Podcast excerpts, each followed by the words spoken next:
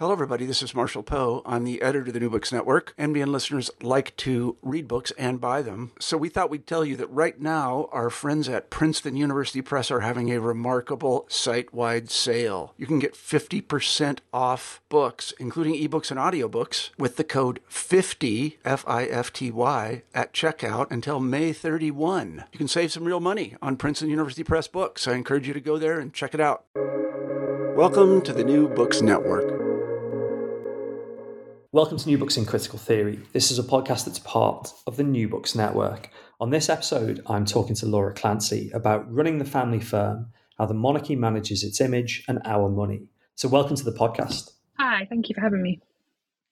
Um, I, I, don't want to sort of immediately date the podcast, um, but this book couldn't be better timed in a week where Britain is seeing the celebration um, of the Queen's um, Jubilee. I have immediately forgotten which Jubilee it is. Platinum. Um, i know that. Platinum, which is 70 years. Yeah. Yeah. Um, and all of the things, like literally all of the things that the book covers, are front and center in front of us. Um, you know, almost kind of every minute of of every day. Mm. Certainly, you know, in terms of how the media is, is discussing this in terms of some of the things the book talks about right at the very end, actually, with particular royal personalities, um, even, you know, kind of physically um, on our streets and in, in our kind of public spaces and stuff like that. But at the same time, and, and this is how I'd like to sort of introduce the book, this isn't a book that's just about a particular moment in time. Actually, I think it's a book that speaks to you know really kind of like long-standing issues in British society, mm. and is going to be really relevant, you know, moving forward um, in, into the years and, and, and, probably decades that that come. And I guess that the place to start really is the book is explicit about we should think about the monarchy in terms of its relationship to financial capitalism, which is something that really we don't think about usually. And I'm really keen to hear a bit about sort of what that means. You know, what does financial capitalism, what what what does monarchy's relationship to it means, and why it is we don't usually think of the monarchy like that. Yeah. So really, I mean, I came to this topic by um, kind of thinking about elites. Really, that's kind of my background. Um, I think about the super rich and however we want to define that. Um, and really, it was thinking about how the monarchy is like just not included in that kind of conversation. Um, so there's loads of there's really brilliant academic work on the elites, but there's there's very little that you know puts monarchy and aristocracy actually within that conversation.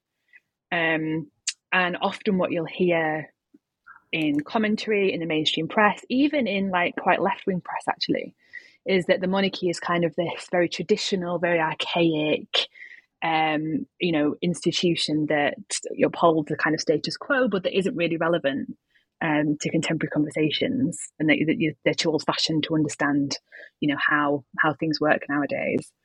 Um, but then actually, kind of my argument is for them to have survived this long, they ha- they have to have adapted, right? They kind of ha- had to adapt to these different points in in society, and we can see that, you know, all throughout the years. Even if you go back and think, well, you know, they attached themselves to um, mercantile capitalism and slavery and all of these things, um, and then kind of shifted throughout the years to the point we are now, where we're in a moment of kind of financial capitalism, these global multinational corporations um, that are taking up the world's wealth. Um, and it got me thinking how the monarchy fits in with that. And really, the key moment for me, which was really well timed for me actually when I was writing this, was um, when the Paradise Papers came out. Um, so this was a Guardian investigation um, into these companies who do offshore holdings in order to um, kind of avoid certain types of tax. Uh, tax sorry, and um, the Duchy of Lancaster was included in that um, as, as as holding money offshore. So just thinking about you know how that means they're kind of using their wealth and moving their wealth in the same ways as people like Nike, for example, who are also um, in that same set of papers as well. I mean, one thing in there immediately that strikes me is the book talks about it's in the title, but also you know it, it's in the book. The book talks about the monarchy as a firm, mm. and immediately when you're talking about you know global flows of capitalism and uh, you know transnational corporations like like, like Nike and, and, stuff like this, you're talking about firms, mm. corporations. Mm. You are not talking about families almost. So um, I, am trying to think of the, the, exact language, but you know, you, you, talk about things like it has an infrastructure. It's you know, we should think of it as having like worker relations. Yeah. You know, it's got a political economy to it. You know, it's got particular kind of legal status and, and specific um, financial arrangements. And I, I guess this kind of idea of the monarchy as a firm is is one of the books. You know, sort of both unique contributions and actually you know one of the reasons that the book has got this sort of longevity. And I, I, wonder if you could kind of unpack this idea of the monarchy as a firm for me. Yeah, well, that you, what you said is exactly why I kind of I thought I gave it this name really, and kind of thought of the firm. So the firm is actually, I mean, they use it as like an informal nickname. Apparently, the Queen uses it um, as kind of a reference. Um, and actually that you know i kind of looked at the etymology of that term and it's really kind of caught up with business really um, and, and, nowadays corporate capital so i kind of flipped it on its head and used it to describe it to try and um, disrupt these kind of common sense understandings of what monarchy is really. Because um, when we say the monarchy or we say the royal family, we get a very particular image in our head. Whereas if you start giving it a different name, like the firm, and you start thinking about in those terms, in terms of well, there's people working for it, there's you know wage labor attached to it, there's wealth coming in. There's these different kind of arms so that they get money from. So the sovereign grant, and there's all the estates, there's all the duchies, and all of this. Um, so it's a kind of a way of unpacking it as an institution. It's also a way of getting it. So one of the key things I talk about in the book is this idea of um, front st- front stage and backstage. So I kind of say, you know, what you open the podcast with, thinking about the Jubilee and big events. That's the front stage. Um, but like any corporate business, there's also a backstage where there's these kind of you know staff who do all the work, and there's you know all this money that goes in. So it's also a way of kind of getting at that, thinking about what you know what's behind the stage curtain, what's going on behind the scenes of what we normally see. I mean, the, the other thing about front stage is the relationship with media, mm. and you know we have a sort of like the ultimate expression of front stage, which is um, both how the monarchy is represented in media, but also how the monarchy as a firm tries to kind of manage the media. Mm. And I, I, was really fascinated by, um, you, you, know, you've got some fairly kind of classic analysis of things like the coronation and, you know, these sort of like big set pieces. But also you talk a lot about um, royal social media, which is kind of like a combination of incredibly you know, fascinating, well managed use of social media, and also kind of like really cringe at the same time. Yeah, true. And, and, I'm sort of really interested in this, you know, sort of management of front stage, what the relationship with the media is, you know, how mm. the media is, I guess, kind of, you know, controlled and complicit at the same time. Yeah, and well, to me, so the, the kind of the basis of the book really is kind of very kind of Stuart Hall British cultural studies, thinking about that idea of consent and thinking about that idea of ideology. So thinking about how the media is kind of a vehicle through which the monarchy um, produces uh, produces consent for its own continuation. Um, and to me, things like social media nowadays. Um, the book also talks about the coronation in television. So, kind of how television, live television, was quite a new medium at the time um, and there's kind of a lot of debate about whether the monarchy should engage with that or not and kind of what that might do. And of course, they decided to, and it was a huge success and it gave access to them um, in a slightly new way, I think. It gave people opportunity to kind of see what they were meant to be believing in. It made it something tangible. Um, and I think nowadays, probably social media is the equivalent of that. Um, and I think I think what social media does, and I, when I'm talking about this, I'm talking particularly about um, Prince William and Kate Middleton's account that's run by their staff. Um, what it does is it gives this idea of intimacy. Um, so you kind of see all these pictures of them with the children. You know, there's ones of them taking the children to school. There's ones of them all playing in the garden. Um, and it's like it's positioned as like this family photo album. So it's giving this idea of kind of intimacy and access, and like we have exclusive um, we're kind of seeing as something exclusive about about their family and we're part of their family. But then my argument is, of course, that's very staged access. So it's not as though, you know, Kate Middleton is literally, you know, on a phone tweeting a self-cooking dinner, and it's not that it's not the same kind of thing we see from celebrities, for example. Um, it's this kind of it's very staged. It's you know particular shots taken at particular time for particular purposes, and it also gets into the kind of agreements they have with the media. Um, so, for example, if they go on uh, some holidays, they'll invite a couple of photographers to take um, stage photographs, which they'll then release to all the press. Um, and then on the agreement that they'll leave them alone for the rest of the holiday. So it's this kind of very, very kind of staged, very choreographed access that gives an idea that we're getting this kind of intimate look at them that I think is really important to that process of producing consent. I mean, Kate Middleton is um, a sort of central character um, in the book, and um, we we might actually jump really sort of uh, forward and, and, carry on talking about her and, and the way that you know she is kind of presented and, and almost you know curated on social media. You, you, later on in the book, you talk about the idea that the firm has been um, Middletonianized, mm. um, that there's a Middletonianization uh, of this institution. And I was fascinated by that because it, it, it's as you, you've said earlier, you know, it's one of the ways that the institution changes to stay relevant, but it's also how a fairly static set of you know, sort of middle class heteronormative values carry on mm. underpinning what, what the institution is, even if it seems as if it's changing. And I'm fascinated to hear a bit more about Middletonianization, um, kind of what it means and, and how I suppose, as you've said already, you know, in terms of social media, how it's practiced as well. Yeah, I mean, to me, that that that, that term is kind of getting this idea of social class, um, and I think we can see that in other people in the roles as well. But I think Kate is a particularly interesting example. The way in which she was positioned as ordinary, um, and you know, there was newspaper headlines that called her a commoner around the time of the wedding. Well, of course, her family's a you know, her family are multimillionaires, um, but I suppose relate, related to the royal family, if we're doing it that way, then perhaps. Um, but I think there's something around um, how, again, how the monarchy is kind of reproducing the popular imagination. Um, and I guess, you know, even 50 years ago, they could get away with kind of marrying aristocrats and staying with their own social class group, if you will. Um, but I think nowadays, when we've seen, you know, a lean towards kind of a popular understanding of meritocracy as an ideology and how, you know, people, there's a lot of talk around when we when we talk about billionaires and how people legitimate the wealth of billionaires, they talk about oh, they, they worked really hard, right? They set up their own business, they they work so hard for years, they deserve that wealth.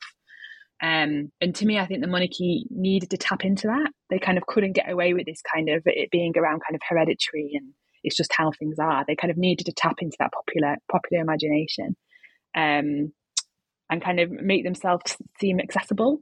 Um, like anybody can kind of be royal if you're in the right place at the right time. And Kate, I think Kate really did that. Kate was a vehicle for that. So showing how you know there's there was a lot of talk around her, you know meeting William at, at university and how they fell in love and that very kind of um, class mobility kind of storyline that I think she really embodies.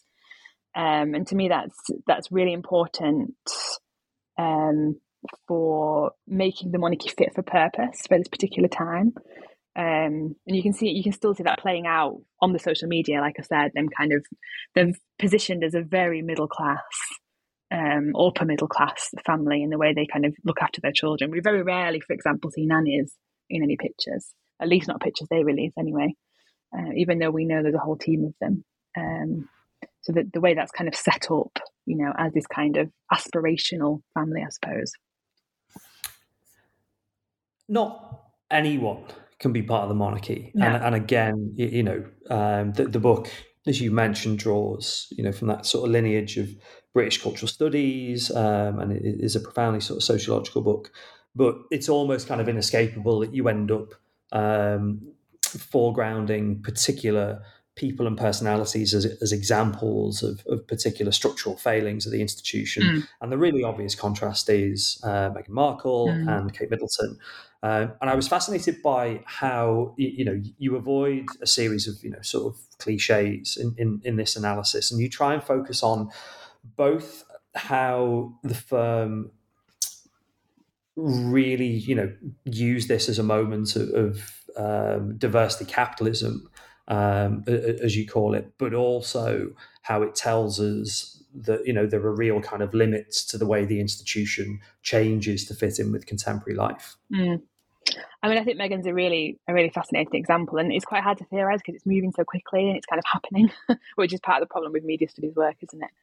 Um, I, th- I, think Meghan, in lots of ways, Meghan does quite similar things to Kate. You know, she's kind of seen as a, she was, I mean, she was a celebrity. It's kind of tapping into another version of anyone can join the royal family, and the royal family are attached to these different kind of networks in society. Um, but she was also, I mean, you know, she was a millionaire. She had her own career. She's very different in that, you know, from Kate, all we see is what her royal self. That's all we really know about her. Um, whereas Meghan had this entirely constructed, you know, public persona. Um, and I think that it, that's one thing that made it quite hard, I think, for her to kind of integrate into the royal family because we kind of can put all of these narratives on her, like when she, you know, she was very publicly anti-Brexit, for example. Um, and of course, the royal family are meant to be politically neutral. Um, but of course, I mean, with Meghan, there's always going to be the issue of of race. So when I started writing the Meghan chapter, we were kind of coming out of the, the royal wedding, wedding to Harry, and there was very much this talk around how she was going to modernise the institution. You know, how it was like a new dawn. It was showing how the monarchy was really progressive. Um, you know, there's loads of really positive newspaper coverage about it, and then it very quickly took a very steep downward turn. Um, particularly in kind of the tabloid media, in terms of quite a very kind of racist coverage, particularly comparing to the coverage that Kate got. So there's that really famous example of um, there was a newspaper headline of Kate Middleton um, liking avocados, and it was talking about how oh she looks, you know, she's looking after her baby, she's into healthy food. And then there was a headline about Meghan Markle liking avocados, and it was that she was fueling drought and poverty in the areas where avocados are grown. So these kind of those really obvious ones, but also more, more kind of um, you know subtle examples, I guess.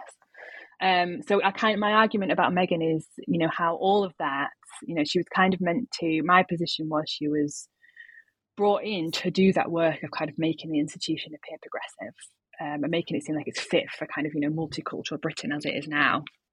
Um, but that that kind of that image was almost too much for the monarchy to contain. It was too much to put on one woman for one, but it was also kind of too much symbolism um, for them to possibly contain because you know there's these kind of thousands of years of history of colonialism and racism and all of these things built into that institution that kind of the presence of one mixed race woman isn't going to fix overnight. So rather than kind of mitigating some of those histories, my argument is that Meghan merely or Meghan's presence, this isn't about Meghan as an individual, Meghan's presence kind of brought those just further into view because um, it kind of started to make us question and think about issues of race in the royal family. And then, of course, you know, there was their the Harry and Meghan's interview with Oprah Winfrey, which happened, I think it was like two weeks after I submitted this manuscript, which was frustrating. Um, but you know how that really shone a light on. I mean, it was an incredible interview. You know how it really kind of shed a light on how institutional racism might still be at work today as well. I mean, there's fascinating stuff to foreground this. Um, and, you know, there's loads of different ways we, we could sort of um, get deeper into it. And, and a couple of things I, I actually connect to these questions about the sort of the role of, um, as you say, you know, it's not one person, you know, the, these are, um, it's not one personality, you know, the, these are important sort of structural positions in, in contemporary British society. And, and a good example of, of that actually is the Queen herself. Mm. And um, uh, I guess, you know, just as we've talked about the questions of race and Meghan and how race is represented and how, you know, the idea of a kind of like um, post racial monarchy really sort of, you know, runs into the reality of um, some institutional racism that's um, you know quite clearly captured both in the media but but within the institution. We also see, uh, I guess, a similar set of um, themes when we think about the Queen's role in society. Um, and there are lots of different sort of examples in, in the book, um, but one of them I was really struck by uh, was a long discussion about the idea of the Queen's body Mm. Um, and both, you know, how it's represented, how things like power is represented uh, recently in, in, in, the UK. Um, you know, we saw the Queen unable to fill a civic duty and the crown standing in proxy for her, like, you know, literally the big jeweled helmet yeah. she wears, you know, sort of standing in proxy for her. And, and why does, I guess, the kind of the royal body matter um, in, in British politics and in British society? Yeah, so that chapter, I mean, that chapter um, that you're talking about is tied up with um, the Scottish referendum and the way in which the Queen's body was used as symbolic um, as a kind of united kingdom. So, you know, when the when the Scottish referendum um, didn't go through, her image was kind of used as a way to talk about how the kind of country is coming together. Um, so from that, I kind of got two ideas of the of the monarch's body as as politically symbolic and socially symbolic, and how we can kind of project meaning and particular ideas of what Britain is and what Britain isn't onto that particular kind of symbolic body. And I mean, there's a lot of um, you know political philosophy that talks about the, the monarch having two bodies. So there's their natural body, which is them as a as a physical person, right? Them as a kind of moving, breathing person. But then there's also the symbolic body that's um, is about what they're invested with in terms of power and in terms of um, queenship, if that's the right word, um, and kind of in, in, ter- in terms of royalty um, and what that what that symbolism might mean. So I kind of split it off and thought about that, and I agree. You could see it really clearly in that um, in the state opening of Parliament, where I think you could really see it as well. And I found this really interesting. I don't know if you remember a couple of years ago, there was a state opening of Parliament where the Queen wore a blue outfit with a and a blue hat with yellow flowers on it. And it was around the time of, of Brexit, and people said, "Oh, you know, the flag, look, her hat looks like the EU flag. It must mean that she supports the EU and she doesn't want Brexit to happen." So, just that was really interesting in terms of the ways in which you know the monarch's body is is kind of you can read anything onto it, and it comes to symbolize um, kind of the the beliefs and the ideologies of the citizens, I suppose, and how it can kind of it can kind of you know imbibe all of those different things because it's a symbolic symbolic entity. And also, I suppose part of that is helped by the fact that you know we very rarely see the Queen do an interview. We we don't really know what she thinks about anything. There's, there's these little rumours, but not really. Um, and we can almost like read anything onto her in a way. And I think that's where her kind of the power of her symbolism comes from um, in that she kind of has never given those political opinions, so anyone can read anything onto her um, and kind of have her symbolize any of these things. And I think that's incredibly powerful, actually. You know, in a you know in a society that if you're the figurehead, if, if anyone can read anything they want onto you, you're covering so many different bases as well. But I mean, we, we can sort of like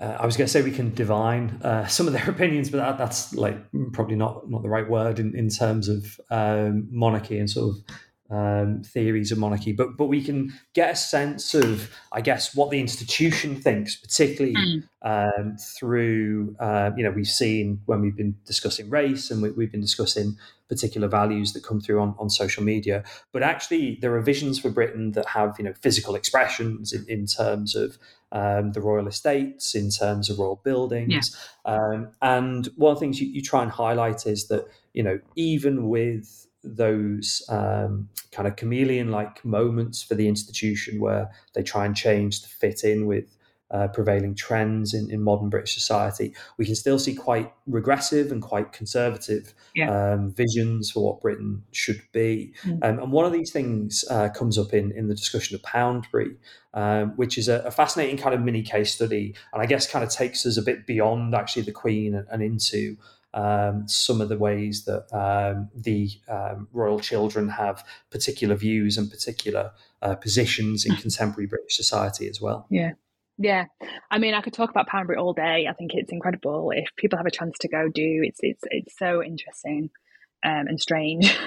um, so Poundbury is um, so it's an extension to the town of Dorchester, um, and it was built on Duchy of Cornwall land. So um, Charles is the uh, Duke of Cornwall, um, and it was built. It, the land was released to the council for them to build this on the on the agreement that Charles could design it. So he he built they built Poundbury based on um, his belief, particular beliefs in architecture. Um, so he's, he's kind of waged a war on modernist architecture for quite a long time, um, calling it ugly and all of these things, which is quite interesting when you think of kind of the history of modernist architecture as being about equality, basically, as being about kind of getting rid of the hidden vestibules for staff to climb down and, you know, glass, you know, glass everywhere and kind of, and even post-war kind of getting rid of slums for example and building these big high-rise buildings it was about equality. So his kind of war on that is quite interesting anyway. Um, and he's kind of positioned as this kind of you know green warrior thinking about you know he talks about restoring the past and restoring harmony to the country. Um, but then he's attacking an architecture that is associated with you know particular types of, of progressive politics, which is quite interesting. Um, so Poundbury is built on this new urbanist architectural principles, which is the he, he described as kind of the opposite of, of modernism.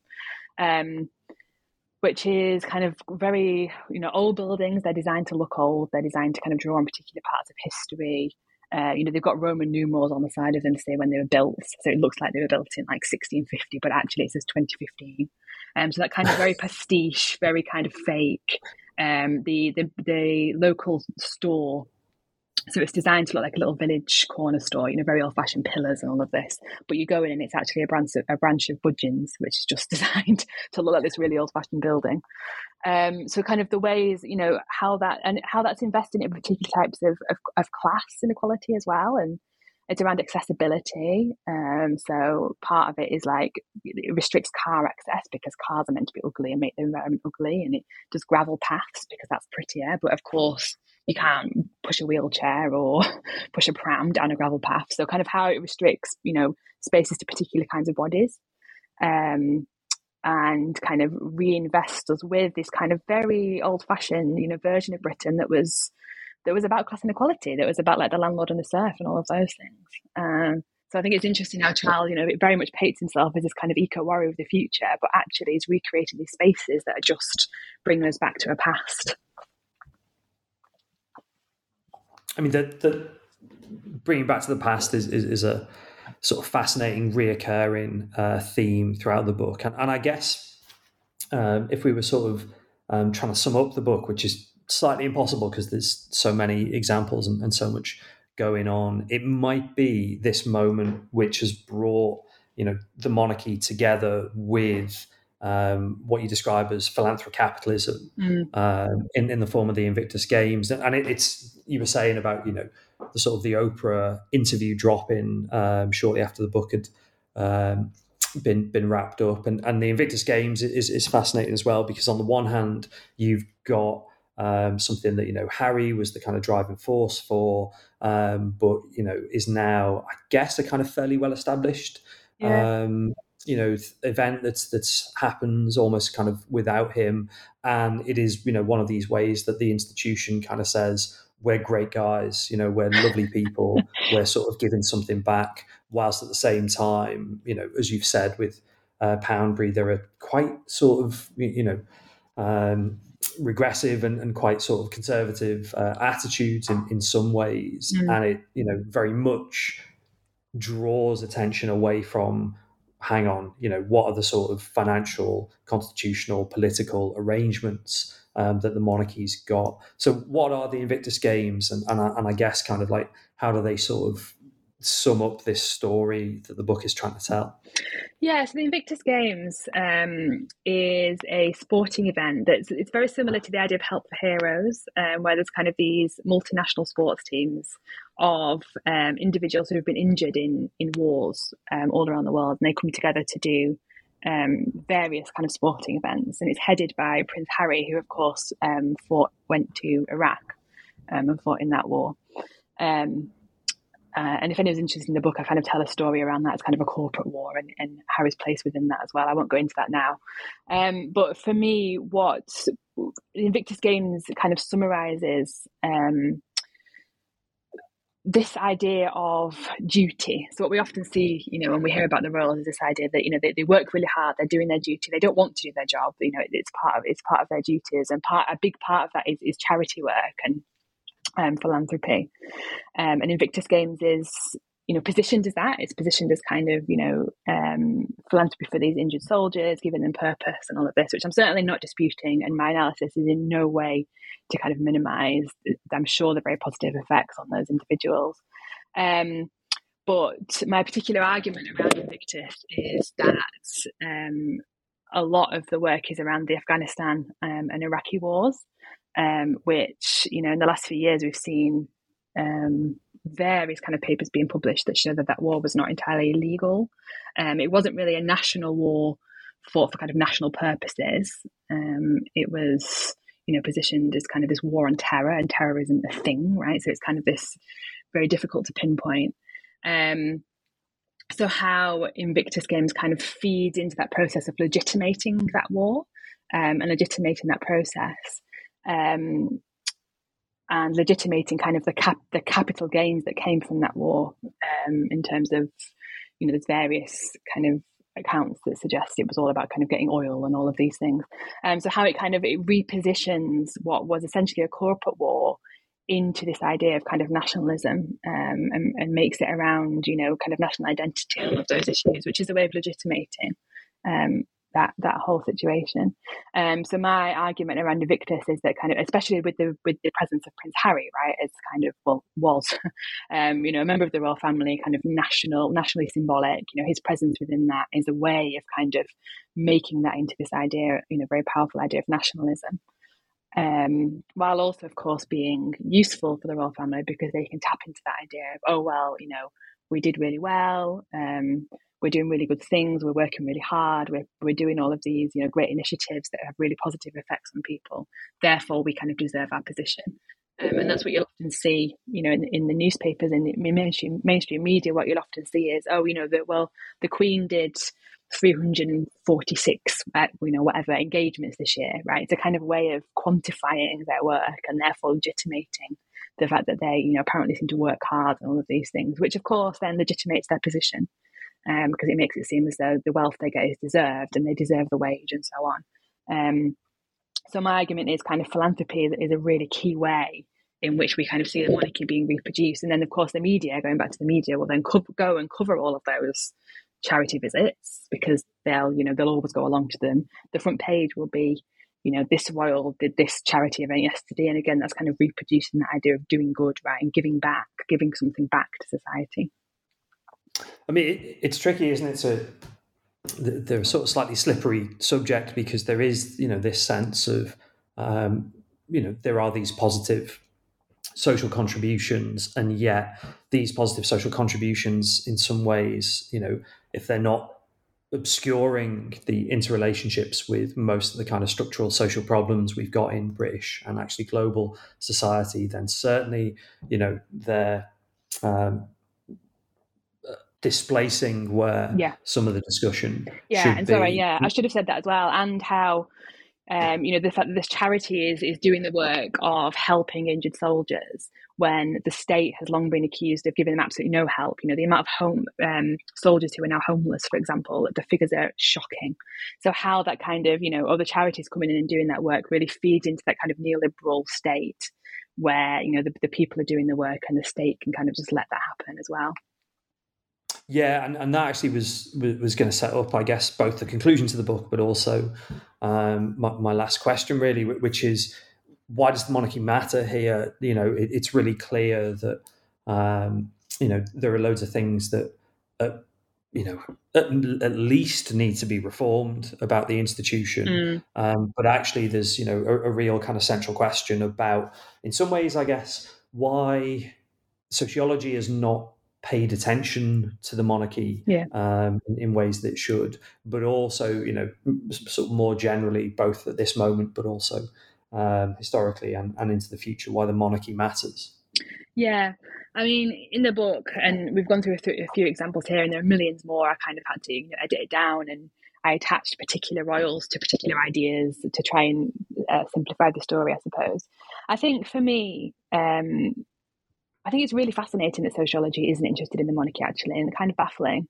Um, and I still kind of get the question, well, why are you researching that? You know, there are there are much more, you know, there, these other things going on, and I've had people say, you know, there are much more important things to be worrying about, suggesting kind of poverty and homelessness and all of these things. And my kind of answer to that, and what I set the book up with, actually, I say, you know, monarchy is behind all of those things. Um, in a society, you know, people always say, "But the British are obsessed with class." Well, is it any wonder if we're, we're in a society where kind of class hierarchy is literally built into our very system? You know, we're meant to believe that these people are above us, um, and then we're kind of meant to be subservient to that. Um, so that kind of you know class inequality is literally built into who we are. That's you know people say the monarchy is the thing where most kind of the symbols Britain the most. Well, great. So class inequality symbols symbolizes Britain the most. Then, um, so my kind of argument is that it's you can't you can't talk about poverty you can't talk about all of these things that are apparently more important without discussing the monarchy as part of that because they kind of uphold that entire system to me. You know they create the conditions within which um, class inequality can can exist in this in this country. Um, you know we, we, have things like the aristocracy and things like that for instance. Well all of those are kind of caught up within the same story. Um, so i think for me and i think that, you know the monarchy talks to all sorts of different issues. So there we've kind of talked about, you know, abdicating the state of you know, of responsibility, for example, for uh, taking responsibility for its citizens. And you, you know, we can see the world doing that through charity work, for example. The different organisations they go to, lots of them have been set up because the state has failed to protect its citizens. We can see that in issues of national identity and how that's caught up with kind of this monarch and the symbol, the, sim, the symbolism of that when we think, you know, hundreds of years of, you know, building that through various kind of images and how that's very white. You know, it's it's very patriarchal, even if it's a woman. It's, it's still very patriarchal. It speaks to you know issues around gender and gender inequality.